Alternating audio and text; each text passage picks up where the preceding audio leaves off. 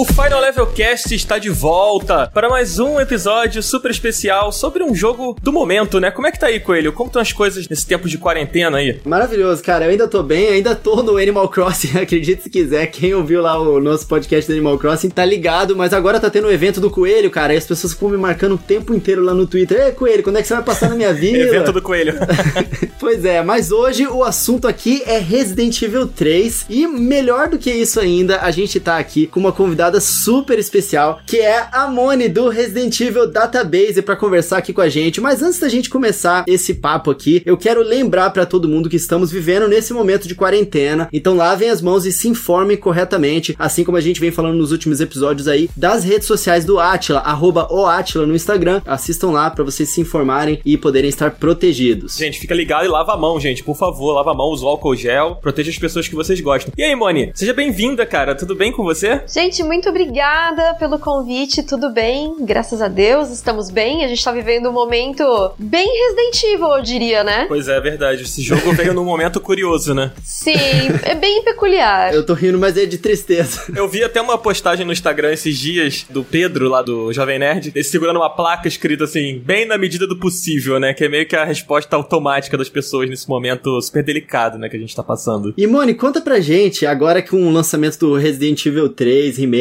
você tá participando de vários programas. Você tava com a Warner esses dias atrás, não tava? Conta pra gente como é que tem sido aí seus últimos dias. Olha, assim, já aproveitando para falar um pouco de quarentena, como eu trabalho home office, para mim não mudou tanto a minha rotina, né? Agora que saiu o jogo e tudo, né? Mas perto do lançamento tava uma correria de produção de conteúdo. Eu fui a São Paulo em fevereiro para testar o jogo. Eu moro em Curitiba, né? Eu sou de São Paulo, mas eu moro em Curitiba, então fui para São Paulo para testar jogo, e aí no meio eu tava numa mudança de casa. Então, assim, eu tô ajeitando meu estúdio ainda, sabe? Tá bem caótico, mas ao mesmo tempo eu gosto dessa movimentação, eu gosto dessa adrenalina, dá um pouco de ansiedade, dá, mas é bem legal e sempre poder me juntar com amigos, como a gente tá fazendo agora aqui, para gravar um conteúdo legal e tudo, bem informativo pra galera. E eu acho que esse momento que a gente tá vivendo de pandemia e ter tudo a ver com Resident Evil, que é uma coisa que eu sempre falo, que é o quanto Resident Evil é plausível com a realidade, tirando os zumbis, é claro, né? E é uma coisa que eu gosto muito e fez com que eu me apaixonasse pela franquia também, o quanto ela é próxima da realidade. E cara, tem muita coisa aí que a gente tá vivendo que é facilmente associável com Resident Evil. Então, gente, não deixem a coisa ficar pior. Tomem Raccoon City como exemplo. Não deixem a coisa ficar pior. É melhor prevenir do que remediar, ter que dar tiro em cabeça de zumbi depois, não é verdade? Com certeza. E, Moni, fala um pouquinho pra gente sobre o seu trabalho, onde a gente encontra você, fala um pouquinho sobre o Resident Evil Database e tudo mais. Bom, gente, o Resident Evil Database, ele tem, além do canal do YouTube, que é youtube.com barra Resident Evil Database, eu tenho também o site, que é o residentivildatabase.com, lá tem linha do tempo completa dos jogos, tudo sobre os personagens, ficha técnica, biografia, sobre as criaturas. Basicamente é um banco de dados mesmo de Resident Resident Evil e é um trabalho complementar com o nosso canal. A gente tem o podcast também, que é o Face Your Fear, que a gente tá no Spotify, Deezer, todos os agregadores, iTunes. Pode acessar por residentivildatabase.com barra podcast. Eu tenho também as redes sociais no Facebook e no Instagram. É só procurar por Resident Evil Database. E no Twitter eu tô como Resident Evil DB. E a gente fala de tudo. A gente é muito focado no lore de Resident Evil, sim, claro, mas a gente também faz gameplay, a gente faz detonado. Então é sempre um prazer receber a galera nova na comunidade de Resident Evil. E é isso, se tiver qualquer dúvida, é só seguir o Resident Evil Database em tudo que a gente tenta resolver sua dúvida, se é que ela já não foi resolvida em algum vídeo, porque tem muito conteúdo em vídeo, em texto e etc. do database. Seu trabalho com Resident Evil no Brasil é, é exemplar, você é de fato uma especialista e uma referência aqui. Muito legal você ter se disponibilizado para participar aqui com a gente. E assim como outras atividades que a gente tem aqui no Final Level Cast, a gente queria te convidar para um minigame. E hoje o minigame é temático de Resident Evil 3. E aí, você tá pronta? Ai meu Deus, eu não estava preparada para isso. é, na verdade não é um convite. É, você tem que participar, não tem como dizer não. É, então, não é um convite, é uma intimação, né? Ok. É uma... Exatamente. É o Nemesis que tá correndo atrás de você e minigame é o Nemesis. Ah, é, ok, tá. Não, tá, assim, preparado eu não estou, mas bora lá, né, gente? É a vida. É, o minigame, na verdade, é temático sobre Resident Evil, não apenas sobre o 3, assim, então acho que foi direcionado pra você, hein? Senhor, meu Deus do céu, tá bom, vamos lá. É, a regra é a seguinte, Moni, o nome do minigame é verdadeiro ou falso. A gente vai ler pra você algumas informações sobre a franquia Resident Evil e você vai ter que dizer pra gente se essa informação que a gente passou é de verdade ou se ela é meio fantasiosa, beleza? Beleza, beleza. Vamos começar então. Vou fazer aqui a primeira pergunta. Para a divulgação de Resident Evil 5, a Capcom da Inglaterra montou uma campanha bem maluca. A empresa espalhou membros humanos falsos por toda Londres e desafiou os fãs a encontrar. A campanha gerou polêmica e a polícia foi até acionada por uns cidadãos desavisados que acharam que aquelas partes eram de verdade. E aí, Moni, essa história é real ou é falsa? É verdadeiro e eles chegaram também a fazer uma divulgação com um açougue. um açougue Olha falso. só, acertou, é verdadeiro. acertou. É, eles iam fazer um açougue com carne humana e tudo. Bem bizarro, assim, bem bizarro. Bem bizarro. Cara, pra piorar, eles fizeram tipo uma caça ao tesouro, né? Os fãs tinham que encontrar os membros pela cidade e tem relatos de que algumas pessoas pegaram e nunca devolveram esses membros que estavam espalhados pela cidade. Ah, mas isso é normal, as Muito pessoas não iam devolver mesmo, com certeza. Ah, mas é claro que não. Deve estar à venda no eBay lá até Deve hoje. ter logo da Capcom, então você acha? Virou item de colecionador isso aí. Total. Cara, que loucura essa campanha de marketing, né? Mas vamos lá. Normalmente as pessoas elas ficam em dúvida, respondem verdadeiro e a gente explica, mas a Mani ela já foi em cima, inclusive já deu até mais detalhes. Ah, Muito bom, Mani. desculpa. 1 a 0 pra você, não? Tô, tô falando que você tá confiante. Vamos lá, segunda pergunta, hein? Resident Evil 4 foi planejado para ser um exclusivo do Nintendo GameCube e o seu produtor, o Shinji Mikami, chegou a declarar que cortaria a própria cabeça se o game saísse em outra plataforma. Tempos depois, ele chegou ao PlayStation 2. É possível encontrar a cabeça de Mikami presa em estacas em algum Ah, É possível encontrar a cabeça do Shinji Mikami presa em estacas em alguns cenários do porte feito para o console da Sony, como uma brincadeira pela promessa. E aí, verdadeiro ou É falso? parcialmente verdadeiro, mas essa parte das estacas aí é falsa. Mas a- o Mikami ele falou que o jogo ele ia sair só pro GameCube e aí o pessoal começou a perguntar, porque assim, o 4 ele foi projetado pra ser exclusivo do GameCube. E aí ele chegou a ser perguntado, mas não vai sair pra outro console? E ele falou: "Não, e se sair eu corto a minha cabeça". E saiu, saiu pra tudo. Mas assim, existe a cabeça do Mikami, são inimigos especiais de Shadow of the Damage, né, que é um jogo do Suda 51 Sim. que é grande amigo do Mikami. Então, assim, é parcialmente verdadeira. Gente, essa pergunta aqui tava muito engraçada, porque eu fiquei mesmo- imaginando. Fiquei imaginando o próprio Mikami tentando se redimir, colocando a própria cabeça no, jogo, que coisa mórbida, sabe?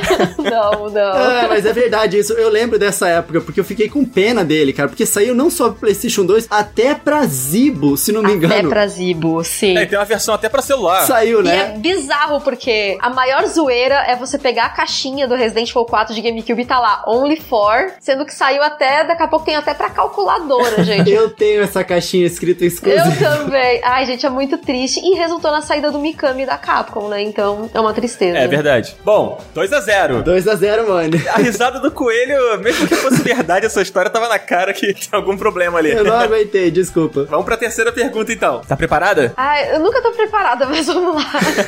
Preparada ou não, aí vou eu. O clássico mercador de Resident Evil 4 era pra ser, na verdade, um tipo de clone do Leon. Em uma entrevista em 2010, Hideki Kamiya confirmou uma teoria dos fãs de que o mercador teria uma importância maior na história, mas os planos mudaram. Apesar disso, existem cenas e artes de conceito que mostram o mercador sem a sua máscara e com um rosto muito parecido com o de Leon, porém cheio de cicatrizes. E aí, é verdade ou falsa essa história? É falso. A única coisa que a gente tem de semelhança entre o Mercador e o Leon é que o Mercador e o Leon compartilham do mesmo dublador. Então, existem teorias de que o Mercador é uma alucinação do Leon, porque a voz é a mesma. Mas não, gente, não é uma alucinação, tá? Tá tudo bem. O Mercador é um elemento de gameplay só. A Moni tá destruindo a gente completamente. É, Mônica, só pra te explicar, assim, a gente aqui, a gente tem um roteirinho do minigame, e aí tem sempre, assim, uma, a pergunta, né, tem uma resposta, a gente sempre adiciona alguma curiosidade só pra gente deixar fresco na nossa cabeça, assim. Parece que você tá com o roteiro na mão, lendo exatamente tudo, Gente, desculpa, eu não sabia, desculpa. Ah, excelente. Eu tô adorando isso. Não pede desculpa. Maravilhoso. Eu adoro esse mercador, inclusive, cara. What are you buying? É, What are you selling? Bom demais. Como é que, é que ele fala? We've got a selection of good things on sale, stranger. Aliás, a minha mãe, quando eu tava jogando Resident Evil 4 a primeira vez, eu jogava com a minha mãe no quarto, e aí eu ia comprando e ele falava, Is that all, stranger? Is that all, stranger? Aí a minha mãe falava, ué, ele tá falando, e zerou? E zerou, tipo, zerou a carteira? Acabou o dinheiro? Cara, esse mercador tem aquela situação desagradável, né? Que se você matar ele, ele não volta nunca mais, né? É, ele não volta mais naquele ponto, só no outro ponto. Ah, é verdade? É? Aham. sim, sim, sim. Caraca, eu achava que era pra sempre. Eu fiquei traumatizado a primeira vez que isso aconteceu, porque eu não sabia disso, né? Aí ele não voltou mais e eu não sabia mais o que fazer, eu resetei, eu perdi uma parte do meu save por causa disso. Acontece. Mas vamos lá, Mone, pergunta número 4.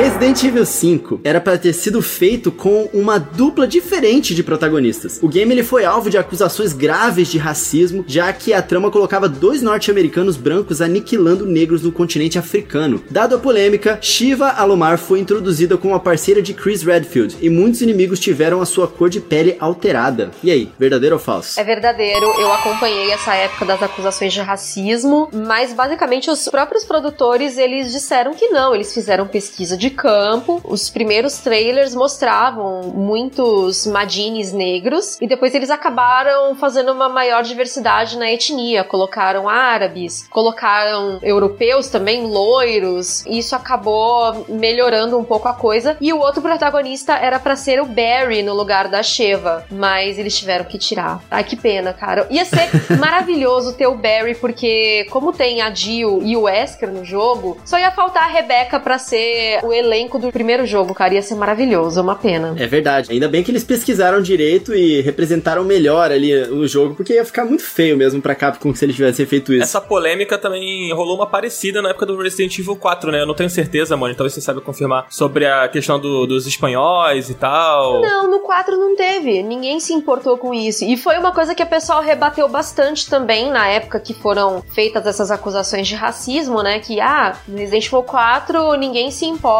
com o fato de que estão usando, né, os europeus lá também e tudo. E no próprio 6 também, né? Que a gente tem os acontecimentos na China. Chineses transformados em zumbi e tudo mais. E ninguém também reclamou. O problema foi mais no 5 mesmo. Entendi. Beleza, bom, vamos pra última pergunta. Tá sendo um 4x0 aqui de lavada pra Moni. É, isso aí é a primeira vez que acontece no Final Level Cast, hein? É verdade. Vamos lá, última pergunta. A versão de Resident Evil 2 para Nintendo 64 trazia informações de jogos que sequer haviam sido lançados. Isso porque os X-Files espalhados pelo jogo foram aproveitados no enredo de títulos futuros como Resident Evil 3 e Code Verônica. E aí, verdadeiro ou falso? É verdadeiro, mas assim, o 3 já tinha saído na real, né? Quando foi lançada a versão de 64, mas tinha informação do zero. Já era falado sobre o Billy Cohen, tinha um file da Rebecca que falava do, do Billy Cohen, porque o zero estava sendo desenvolvido pro 64, depois ele acabou sendo lançado só no GameCube. Ele seria um exclusivo, né? Sim, e tinha informação do Code Verônica também. Já tinha algumas coisas sendo faladas do Code Verônica também, alguns contextos em relação ao vírus progenitor, o Mother Virus e tudo mais. Acertou, é isso. 5x0 Moni, fim do minigame. 5 a 0 olha, flawless victory pra Moni. Primeira vez aqui, ó, levando o troféu do Final Level Cast. Parabéns, Moni. Sobe as palminhas aí pra Sobe as Moni, palminhas. editor. Que bom, muito obrigada. É realmente uma especialista. E olha que ela tava nervosa, hein? Nossa, eu tô nervosa ainda, meu Deus, agora, gente, parece que eu tirei a tonelada das costas. Moni, por causa da sua desenvoltura, você acabou de ganhar o microfone Quadcast da HyperX. Olha só que irado. Esse é o microfone que eu e o Dan estamos usando aqui. É o microfone que a gente vem usando no Final Level Cast. E você vai levar agora pra casa aqui, ó, o microfonão desse aí pra poder utilizar aí nas suas produções. É sério? Sério? Achei que vocês estavam me é? trollando. É sério que tinha um prêmio mesmo? Gente, que demais. Obrigada. Elemento surpresa aqui no final, pô, 5x0 não tinha como você ir pra casa sem. Quer dizer, continuar em casa sem ganhar um prêmio, né? Ai, gente, muito obrigada. Muito obrigada O mesmo. Final Level Cast é sempre uma surpresa. Realmente, nossa senhora, gente, eu tô tão feliz agora. Meu Deus do céu. Pra ser sincero, na verdade, o- foi o Cardoso que soprou aqui no nosso ponto. aqui, falando assim: gente, uma vitória invicta dessa não pode sair sem um prêmio. Mas parabéns, você mereceu. Muito obrigada, Bom demais, bom demais. e eu queria também aproveitar esse momento para chamar o público, a galera que tá escutando a gente agora e mandar um e-mail pra gente, né, pro contato arroba finallevelcast.com e falar sobre esse programa, falar sobre os programas anteriores, mandar uma dica, uma sugestão, algum convidado que vocês gostariam que a gente trouxesse aqui para conversar sobre outros games ou até mesmo sobre Resident Evil, né? Se vocês quiserem que a gente traga a Mônica de volta, a gente vai convencer ela a voltar. então não deixa de mandar um e-mail pra gente, tá na descrição do episódio, na descrição aqui também do nosso podcast e é contato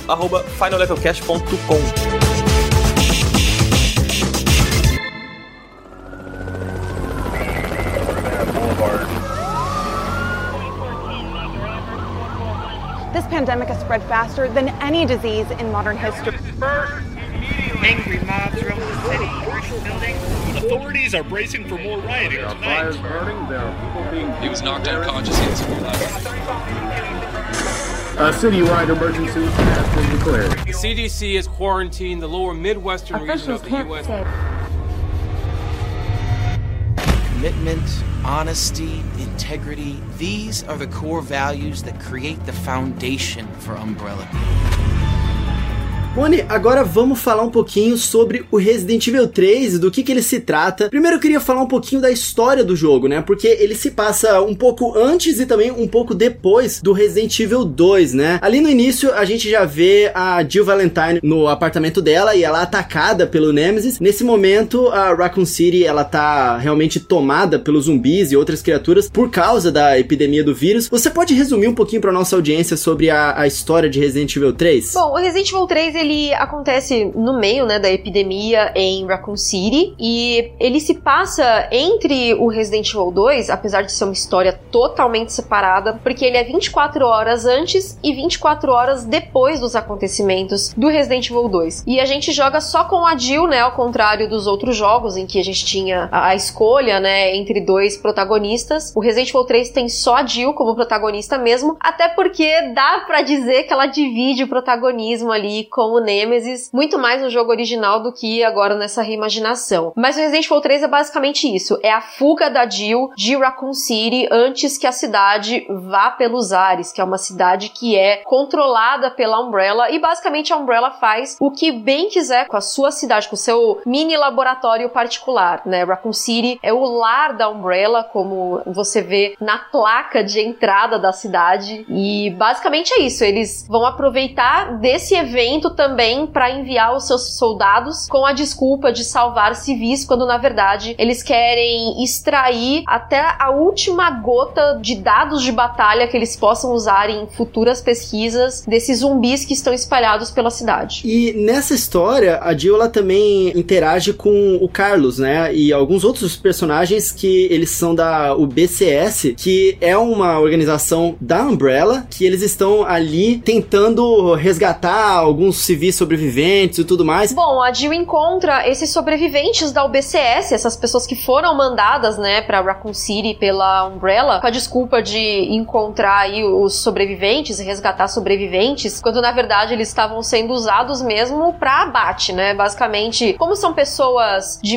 menor importância, entre aspas, pra Umbrella, porque na verdade a Umbrella se importa com pouquíssimas pessoas, na verdade todo mundo é meio que descartável pra ela, e essas pessoas elas eram ex-criminosas que tiveram aí seus crimes comprados, né, pela Umbrella para que trabalhassem pra ela, então ela não se sentia mal em descartar essas pessoas, né, elas eram a, a bucha do canhão, digamos assim. E a Jill encontra essas pessoas e eles falam que como eles foram praticamente dizimados e no remake dá muito mais ênfase a uma questão de traição por eles terem sido dizimados por uma suposta traição, o líder do pelotão, que é o Mikhail, ele pontua muito mais isso, ele tá muito mais desconfiado de uma sabotagem, então a Jill, ela tá com a missão de ajudá-los a fugir da cidade, né, com sobreviventes. No Resident Evil clássico não tem sobrevivente, no 3 clássico, mas no remake tem os sobreviventes dentro do metrô. Já no clássico, eles estão tentando fugir só porque eles estão em menor número mesmo. O Mikhail já tá muito ferido no jogo original e tudo mais. Então, basicamente, ela se une principalmente ao Carlos, que vira o seu parceiro durante todo o jogo jogo e chega até mesmo a salvá-la quando ela é infectada com o vírus. Pelo Nemesis, que é o seu Nemesis mesmo, né, o seu grande antagonista. Essa parceria com o Carlos, ela se estende até o final, enquanto que o Mikhail, ele acaba morrendo, né, assim como no original também, e o Nikolai, ele se prova um traidor, porque isso não é tão explorado no remake, mas o Nikolai, ele era um dos supervisores da Umbrella, então ele tá infiltrado dentro dos esquadrões ali da UBCS só para pegar dados dessas batalhas. Então ele já sabe que aquelas pessoas dos pelotões estão sendo usadas unicamente para abate mesmo. Uma parada interessante assim é que existe, a gente meio que já passou, né, falando um pouquinho, que existe um vínculo quase que direto, né, do Resident Evil 3 desse remake com o remake do 2, né? Tem até uma missão que você volta, sem dar muitos spoilers assim, mas que você volta, né, você revisita a delegacia, né? E assim, tem um vínculo de história, né, que você realmente você sente nesse momento que a história é paralela, né, assim, de certa forma. Novamente, não quero dar spoiler, mas assim que você chega lá, você já vê uma cena que te faz lembrar da mesma hora do Resident Evil 2, você passa pelos corredores, você vê a delegacia muito parecida, né, o ambiente, com alguns detalhes ali que para quem explorou um pouquinho mais, com certeza conseguiu perceber. É, eu achei isso muito bem feito, assim, achei isso muito legal, né, mexe bastante, você já fica com a orelha em pé, né, na hora que você chega na delegacia pela primeira vez. E, inclusive você acha até alguns documentos lá dentro que falam sobre o primeiro jogo também, né, e achei isso muito interessante, o trabalho foi muito bem feito. Sim, sim, eu gostei demais dessa ligação, porque como os jogos eles foram desenvolvidos quase que em simultâneo, acredito eu que no meio do caminho apenas eles decidiram fazer a reimaginação do 3 também, então eu acredito que o 3 tenha tido um tempo menor de desenvolvimento do que o 2 propriamente dito, que foi anunciado lá em 2015 e só saiu em 2019, né? Então eu acho que eles tiveram menos tempo para fazer o 3, mas de qualquer forma, os jogos foram meio que projetados simultaneamente. Então, muita coisa do 2 você vai entender como aconteceu no 3, né? Ainda achei que faltou explicar algumas coisas. O próprio helicóptero do Resident Evil 2 lá que cai lá no telhado, mas podia ter sido explicado no 3. Eles podiam ter aproveitado a oportunidade para explicar e tudo. Mas mesmo assim, eu gostei muito. Eu acho que o trecho da delegacia e o trecho do hospital foram os que eu mais gostei no Resident Evil 3, no novo. É uma coisa que eu também achei legal sobre você explorar mais, né, essa oportunidade da reimaginação de um super clássico que é o Resident Evil 3, é que eu achei que eles trabalharam muito bem no vínculo com o Carlos, né? No original, o Carlos ele tem uma participação tão breve assim que você nem você não se apaixona pelo personagem, sabe? Você não, não adora o Carlos. Ele é um personagem legal, assim, fica na sua memória, mas não tanto quanto poderia. Nesse jogo ele já é muito mais carismático, ele tem muito mais presença, você joga mais com ele, né? O visual dele ficou bem diferente do antigo, né? Ele é quase outro personagem, assim. Mas você gostou da forma como o Carlos foi inserido, assim? Que eu, eu particularmente gostei.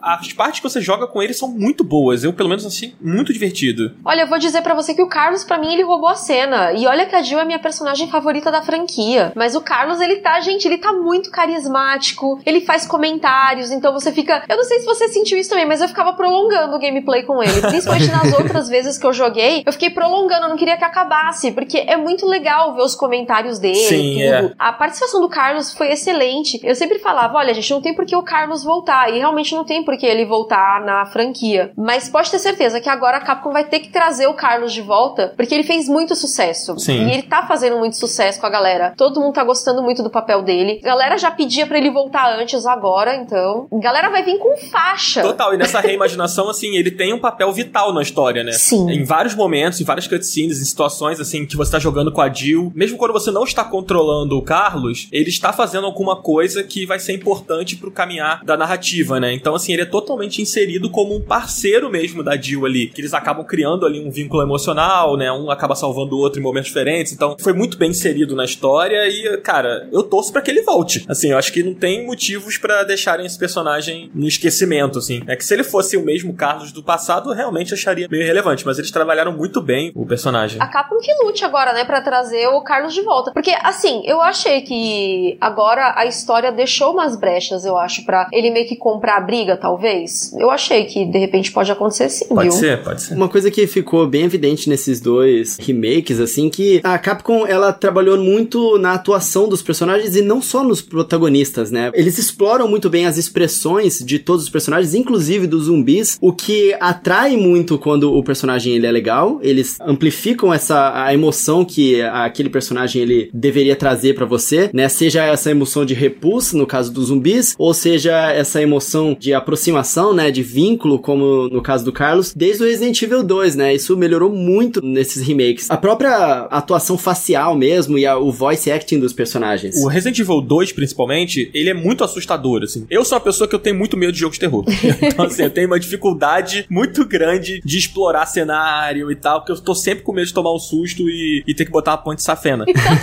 eu sempre encaro o Resident Evil cabreiro, assim. O 2, inclusive, só consegui jogar porque eu joguei com um amigo e tal. Então, sozinho, assim, pra mim, deu pra encarar, não. Agora, esse, ele é um jogo com muito mais ação. E você, Mônia, você comentou sobre a parte do Carlos, né? Que são as partes que você mais, assim, gostou, que roubou cena do jogo pra você. Pra mim, não foi tanto, porque as partes com o Carlos, pra mim, são as partes mais macabras, né? Porque você joga com ele, por exemplo, na delegacia. Que é, pra mim, um ambiente, assim, terrível e que me evoca pesadelos instantâneos, assim, sabe? Sim, e não tem o Nemesis, porque o Nemesis ele dá um ponto meio que de ação, né, nos trechos da Jill. E com o Carlos não tem o Nemesis. Eu não gostava do trecho do Carlos no jogo original, que era o hospital. Eu achava bem chatinho e eu gostei demais os trechos dele, que é a delegacia, que tá toda escura, meio aquele ar abandonado. Sim. Então você tá dentro de um ambiente claustrofóbico, num ambiente de cidade, como a Jill. E a parte do hospital, cara, eu acho que assim, o cenário que sempre tem que ser o mais bem trabalhado num jogo de epidemia tem que ser o hospital, porque é onde começa a pandemia, né? É o ponto zero de uma epidemia. E eles deixaram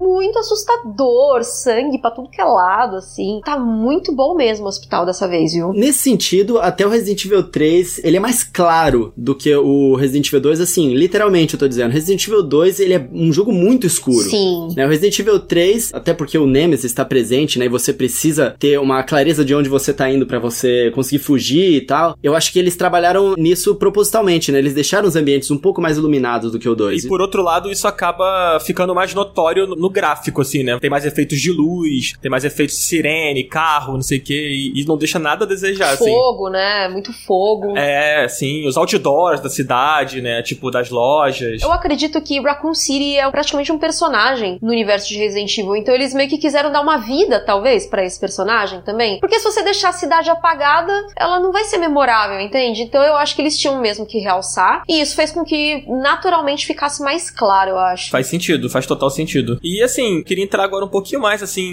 mergulhando um pouco mais nos aspectos técnicos do jogo, que eu acho que pra mim é o principal, que inclusive ajuda a diferenciar um pouco do Resident Evil 2, né, que foi super aclamado, que é a jogabilidade. O principal pra mim que eu percebi, assim, logo no início é aquela questão da esquiva que você tem no jogo, né, que a Jill, ela consegue desviar dos, dos adversários e o Carlos, ele tem uma, tipo um contragolpe, né, uma pancada que ele dá, que é como se fosse a forma que ele tem pra poder desviar dos inimigos, assim. E isso pra mim foi um grande diferencial, até pela coisa que eu acabei de falar de eu ser uma pessoa muito medrosa. Pelo jogo ser um jogo mais de ação, né, ele em certos momentos ele te coloca pra correr mesmo. E essa coisa combinou muito, né, com o jogo. Eu achei que fez muito sentido, assim, ajudou nessa coisa da velocidade, da ação, da adrenalina, de você estar numa situação que você tem que correr mesmo. A esquiva, né, que você já falou que tanto a esquiva da Jill quanto do Carlos, e também a questão do desmembramento do zumbi. No Resident Evil 2, eu sentia que era muito melhor você atirar no joelho do zumbi e derrubar ele. Enquanto que no Resident Evil 3, eu prefiro já dar tiro na cabeça logo de uma vez, assim. Ele leva acho que uns quatro tiros na cabeça, isso é uma dificuldade padrão, né, que é que eu sempre recomendo que o pessoal comece. Sim, se você quiser começar pelo facilitado, tudo bem, mas o ideal é você começar pelo padrão, que foi a dificuldade que os próprios desenvolvedores criaram, né? Uhum. Que é a dificuldade padrão mesmo, né? Então seria mais legal. E é uns quatro tiros na cabeça, né? Pro zumbi morrer. Depois você finaliza na faca quando eles estão no chão. Já no Resident Evil 2 clássico, não. Eu ia no joelho, na hora, assim. E eu fui tentar isso no 3 e eu senti mais dificuldade. Porque o desmembramento nesse jogo, ele foi mais cortado mesmo. Existe,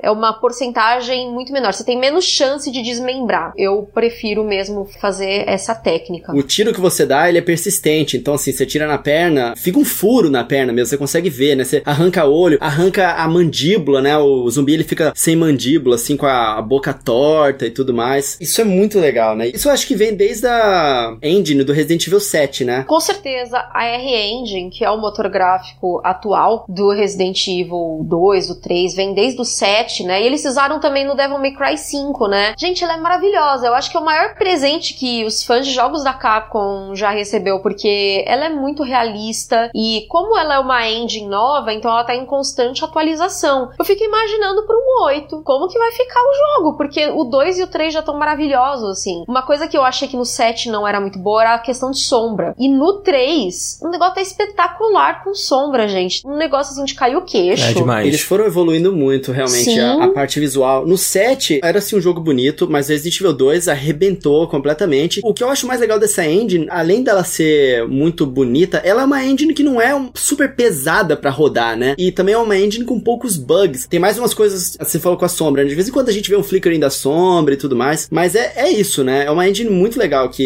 realmente foi um presente pros sim, fãs. né? sim. É, com certeza. Inclusive, você falou esse lance das sombras. É legal que até na demo do jogo, aquela que tá disponível aí pra quem ainda não comprou, que tem um momento logo no iníciozinho ali que você tá chegando. É muito clássico aquilo, né? Você tá naquele beco e aí tem uma luz assim fazendo a sombra de um zumbi como se estivesse comendo alguém assim no chão. E aí você tem que chegar no final do corredor pra poder ver o zumbi mesmo, assim. E isso é muito emblemático, né? Essa coisa e ficou muito bonito nesse jogo. Tem essa cena na demo, inclusive. E assim, Moni, entrando agora assim outras camadas assim do jogo, né? Ele é um remake, né? A gente chama de reimaginação, porque realmente ele muda algumas coisas, como o que a gente já falou do Carlos e tal. Mas você acha que ele faz jus à obra original, assim? Acho que essa é uma pergunta um pouco difícil, assim, porque são outros tempos, teve que ser adaptado à, à- modernidade e etc. São outras expectativas também que a gente tem em termos de novos lançamentos. É, também a expectativa que o 2 criou, É, né? Que é uma é. expectativa que é muito alta, né? Porque foi um jogo espetacular, foi um jogo unânime praticamente. E você acha que ele faz jus a isso? Ou você esperava mais, talvez, assim? Eu acho que ele faz jus em partes. Eu não quero ser injusta, né? Eu acho que a gente nunca pode desvalorizar o trabalho de uma equipe, né, que desenvolve um jogo. Então, eu tento ao máximo não ser injusta. O jogo faz jus ao original, mas sinceramente, eu esperava muito mais. E olha que eu não esperava muito, porque o 2 Remake, apesar dele ser um jogo maravilhoso em aspectos técnicos, a história me decepcionou bastante, porque era uma história que já estava pronta há 20 anos e eles caparam a história. E no 3, eles caparam ainda mais a história do 3 original, até porque eles tiveram menos tempo de desenvolvimento. Eu acho que o jogo ele é muito bom, gostei de tudo que foi colocado ali, gosto do ritmo do jogo, pelo menos até um certo ponto,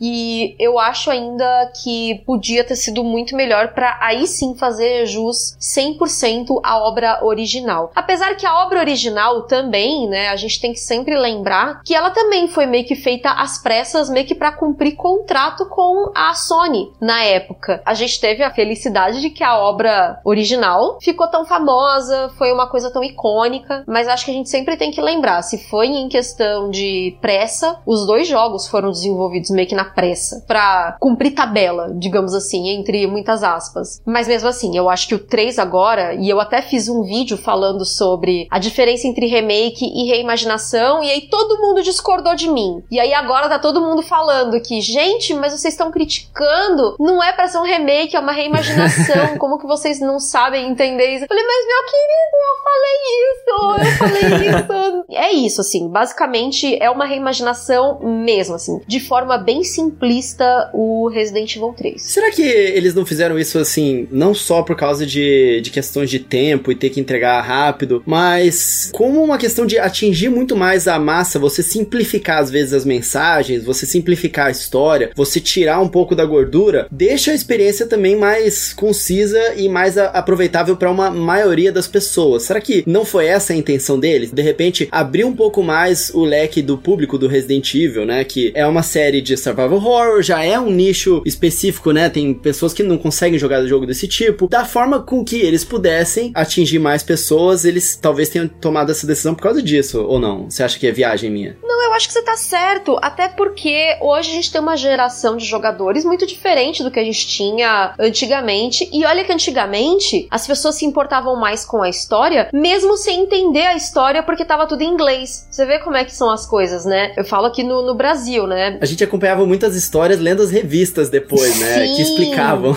A Gamers, né, que ela não trazia só o detonado, mas ela trazia até um resumo do que o personagem tava falando na cutscene e tudo. Tudo isso fazia com que a gente se envolvesse muito mais com a história. Foi a mesma geração que teve, eu acho que o boom do RPG, com Final Fantasy VII e tudo mais. Foi bem próximo da época do Resident Evil também, né? Então, eu acho que antigamente as pessoas se importavam mais com história. E eu tô vendo muita gente defendendo essas reimaginações usando isso como argumento. Ah, você joga se preocupando com a história, eu só quero me divertir. E a própria Capcom também disse, né? Olha, a canonicidade, gente, o canon é você quem faz. É o importante é a diversão e tudo. Então eu acho que a própria Capcom já tá meio que se pegando nisso. É um reflexo, eu acho, da geração dos jogadores de hoje, assim, que focam muito mais em se desafiar com o gameplay. Não estou dizendo que isso é errado, mas eu acho que você também tem que respeitar o jogador que vai pela história. Pô, você vê aí The Last of Us, por exemplo, que é um jogo com uma história incrível. Imagina se eles fazem isso no The Last of Us Parte 2 de capar a história. O que vai ser de The Last of Us, sabe? E ele combina muito bem, tanto o gameplay quanto com a história também. É muito bem combinado, sabe? Um negócio que se encaixa perfeitamente com fluidez, sem ficar grosseiro, sem ficar forçado. E eu acho que Resident Evil precisava resgatar isso. Só que eu entendo que ao mesmo tempo, desde que o Noboru Sujimura, que é o roteirista dos jogos originais de Resident Evil, faleceu. Ele faleceu em 2005 e foi a partir da morte dele e o fim da Flagship, que era a empresa do Sujimura, e isso fez com que a história começasse a decair em Resident Evil. Não tinha mais aquela cabeça que focava na história. É tipo um George R. R. Martin com Game of Thrones. Se ele desiste de Game of Thrones, é claro que alguém vai continuar escrevendo, mas não vai ser a mesma coisa. Mas nunca vai ser a mesma coisa, né? Nunca Exato. vai ter a mesma pegada. É. Exato. Por mais que a equipe tenha o DNA ali, não é a mesma pessoa, né? Que tenha aquelas mesmas intenções. Até porque eles começam a delegar para mais de uma pessoa. Então, tipo, cada um vai mexendo num ponto e não sei o que. E aí não tem essa interligação, não tem essa comunicação, a coisa não fica tão aprofundada, porque não tem a comunicação em tudo.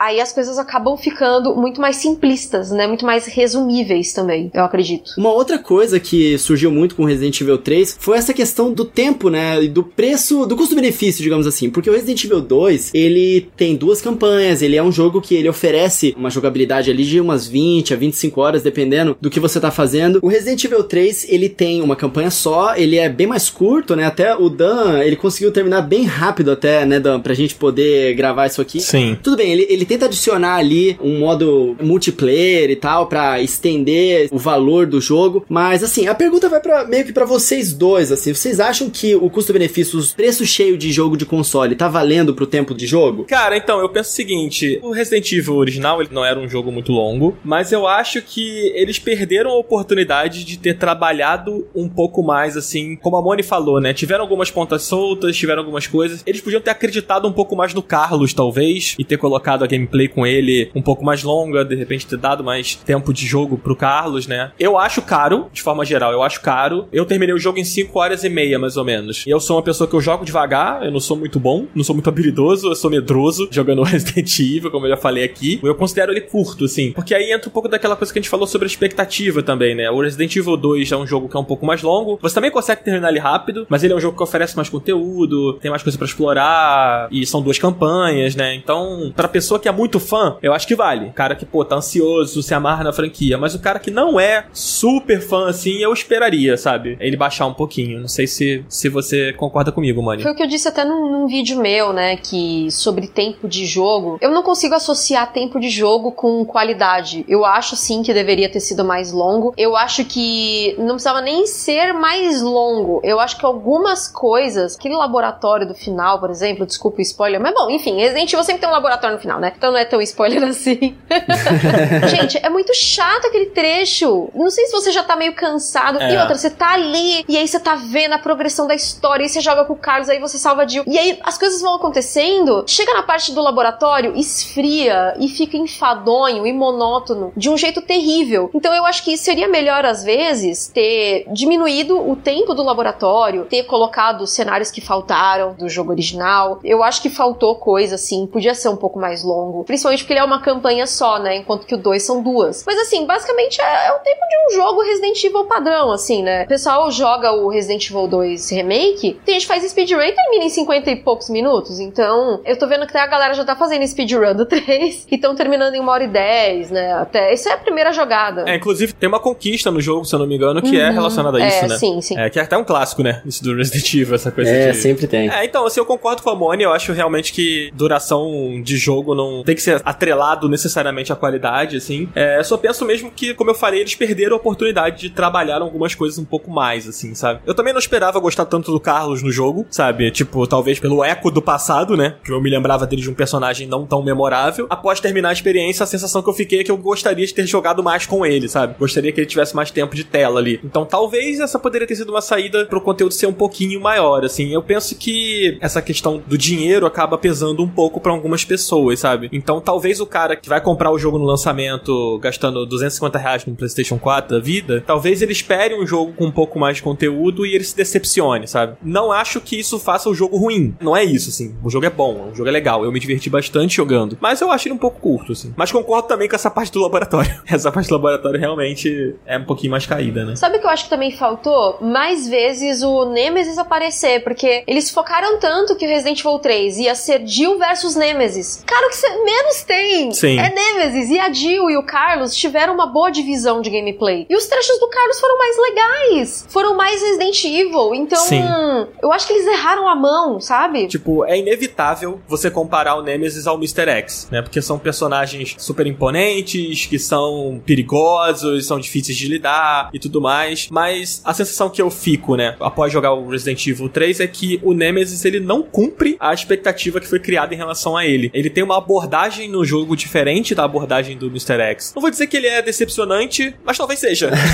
não sei o que, que você achou, assim, Moni, após terminar o Cara, game. eu achei também. Não é que o Nemesis ele é decepcionante, mas é que com o Mr. X foi criado assim um patamar de perseguidor muito alto e nem eles entendem como que o Mr. X acabou ficando tão icônico e que a galera gostou tanto. É bem estranho, né, tudo isso. E aí eles viram esse feedback do Mr. X e falaram: "Opa, vamos então melhorar a coisa e vamos transformar o Mr. X agora num, num bagulho absurdo". Só que eles erraram a mão com o Nemesis até porque não dá pra você pegar o Mr. X e colocar o Nemesis no lugar e ele ficar te perseguindo tanto. Mas eu acho que eles erraram na mão também na hora de dosar o Nemesis, porque eles dosaram demais. Eu acho que faltou mais perseguição do Nemesis, assim. Porque o Nemesis, ele é o Stalker supremo. Ele tá caçando você, né? Então, ele tinha que aparecer mais vezes. Eu achei que eles erraram a mão, sim. Eu acho que no caso do Nemesis aqui no Resident Evil 3, a diferença é que assim, o Mr. X, a Capcom ela fez um retrabalho tão grande nele que eles adicionaram novas mecânicas no Mr. X, né? No Resident Evil Remake, ele pode abrir portas, ele te persegue e ele te dá aquela sensação de pânico, porque ele vai andando na sua direção e ele não morre. A única coisa que você consegue fazer é dar um tirinho nele pra desabilitar ele durante um tempo, mas ele tá sempre ali andando atrás de você e são pouquíssimos os lugares que você tá de fato imune e você não sabe quando ele vai aparecer. Esse aqui é o grande ponto. O Mr. X do nada pode aparecer ali e você já entra naquela situação de pânico. Meu Deus, o que, que eu faço aqui agora? O Nemesis, as partes que ele aparece são sempre scriptadas, né? São momentos específicos que ele aparece, não é aleatório assim. Ah, meu Deus, será que o, o Nemesis vai aparecer aqui? Não sei. Pelo menos pra quem já jogou Resident Evil original, assim, você sabe mais ou menos a, a hora que o Nemesis vai aparecer. É isso que você falou mesmo, Coelho. É, é ser scriptado, né? Que aparece em determinados momentos e ele ajuda a construir a narrativa, né? Enquanto o Mr. X, né? O Mr. X, ele tá solto no cenário e você tem que ouvir os passos dele, você fica tenso porque você sabe que ele tá ali. Eu esperava um pouco mais disso do Nemesis. Confesso que o meu coração agradeceu, no fim das contas, porque eu acho que eu ia ficar muito tenso. Mas eu não fiquei tão tenso com o Nemesis, né? De certa forma, era o que todo mundo esperava, né? Que ele fosse causar esse impacto, assim, dentro do jogo. Sim, eu acho que isso que vocês falaram de ser scriptado é muito real, mas eu vou falar uma coisa pra vocês. Se fosse entre ser scriptado e ser com botão de ação, era tipo, ah, o Nemesis vai pegar no pescoço da Jill, aí você aperta um botão pra ele soltar. Graças a Deus eles não botaram botão de ação, gente. Como eu detesto botão de ação em jogo. Eu acho horrível. Gente, é horrível. É um recurso barato pra você sentir que você tá jogando, sabe? Aham. Então, dos males o menor, saca? Engraçado que eu senti um pouco de falta, assim. Eu sempre odiei, eu achava horrível aquela coisa, tipo, se você não apertasse na hora certa, você morria. Sei lá, explodia sua cabeça de raiva. É, mas eu senti nesse jogo, assim, principalmente nas cenas do Nemesis, assim, que eu tava muito passivo em certos momentos. Assim. Você só não consegue fugir dele se você fizer alguma besteira muito grande, assim. Você sai correndo, sai correndo, você consegue. É, basicamente você tem que correr dele em certas situações e enfrentar ele nas boss fight que tem no jogo, É, né? e muita coisa em cutscene, É, né? exatamente. Muita coisa tem em cutscene. A gente já tá chegando no final do nosso programa. Ah, passou muito tão legal. rápido.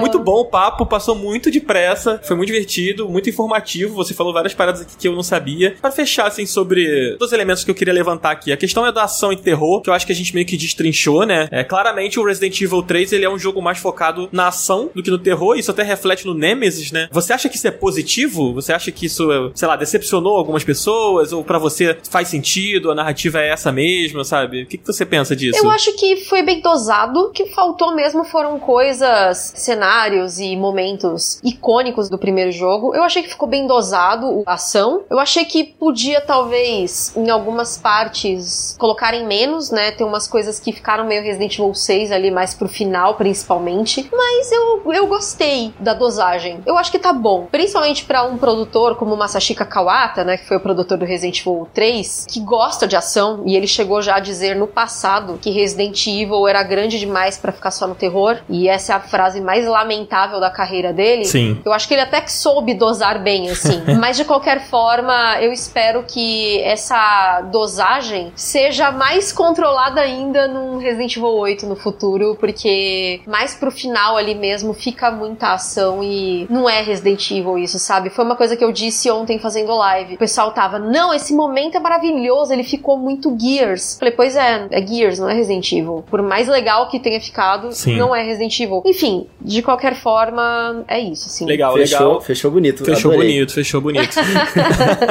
eu, de forma geral, gostei. Eu acho que o jogo vale a pena, vale a experiência. É um bom Resident Evil, apesar de ter seus probleminhas, né? E tem a questão da expectativa que as pessoas precisam aprender a dosar um pouquinho também, porque, infelizmente, o mundo é assim. As coisas nunca vão ser da forma que você quer. Infelizmente, a vida é feita de decepções. Eu mesma tava com expectativa baixa por causa do 2, nessa questão de história, que pra mim a história é muito importante sim. Não é essa questão de, ah, história não importa, gameplay que importa. Os dois importam. Principalmente uma franquia como Resident Evil, onde a história sempre importou. E que é uma base de todo aquele gameplay. O gameplay é baseado na história. Até você salvar na máquina de escrever. É dentro da história. A erva existe contexto de história. Não é tipo você pegar um frango no chão, tipo Streets of Rage. que é maravilhoso, mas tudo Sim, bem. é maravilhoso. Mas não tem o contexto de história. Em Resident Evil existe esse contexto e ele precisa ser respeitado. Total. Basicamente é isso, é saber dosar as coisas.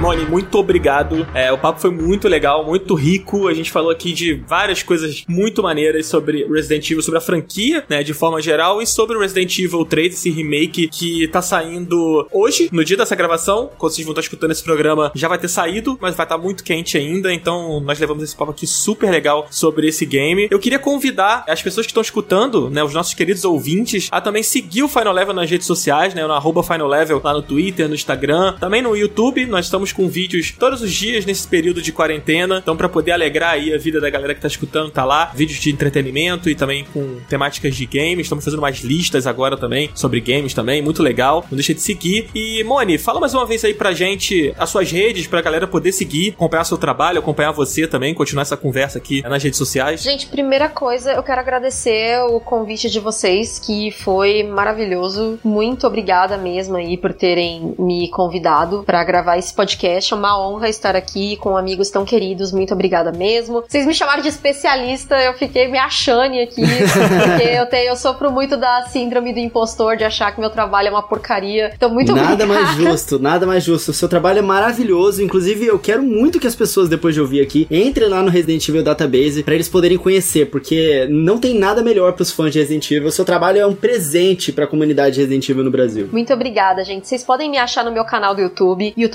youtube.com.br Resident Evil Database, no meu site, residentevildatabase.com, no meu podcast, residentevildatabase.com.br podcast, e lá tem os links para você seguir o Spotify, assinar o feed nos agregadores, nas redes sociais, no Instagram, Resident Evil Database, no Facebook, Resident Evil Database e no Twitter, Resident Evil DB. Muito obrigada mais uma vez, gente. Então é isso aí, meus amigos. A gente vai ficando por aqui. A nossa recomendação de jogo, igual a gente sempre faz aqui no final do Final Level Cast, vai ficando pra Resident Evil 3, que todo mundo aqui recomenda. Se vocês quiserem encontrar a gente nas redes sociais também, vocês podem seguir lá, arroba joga underline Dan, tanto no Twitter quanto no Instagram, pra vocês verem as fotos dessa pessoa linda que vocês ouvem aqui toda quarta-feira de manhã, às 10 horas da manhã, no Final Level Cast, e também no YouTube, Joga Dan. E vocês podem me encontrar no canal Coelho no Japão no YouTube e nas redes sociais também, tanto no Twitter quanto no Instagram, arroba Rodrigo Coelho C. Vamos continuar a conversa por lá, a gente vai ficando por aqui aqui e a gente se vê na quarta-feira que vem, às 10 horas da manhã. Muito obrigado por terem ouvido e valeu! Valeu! valeu.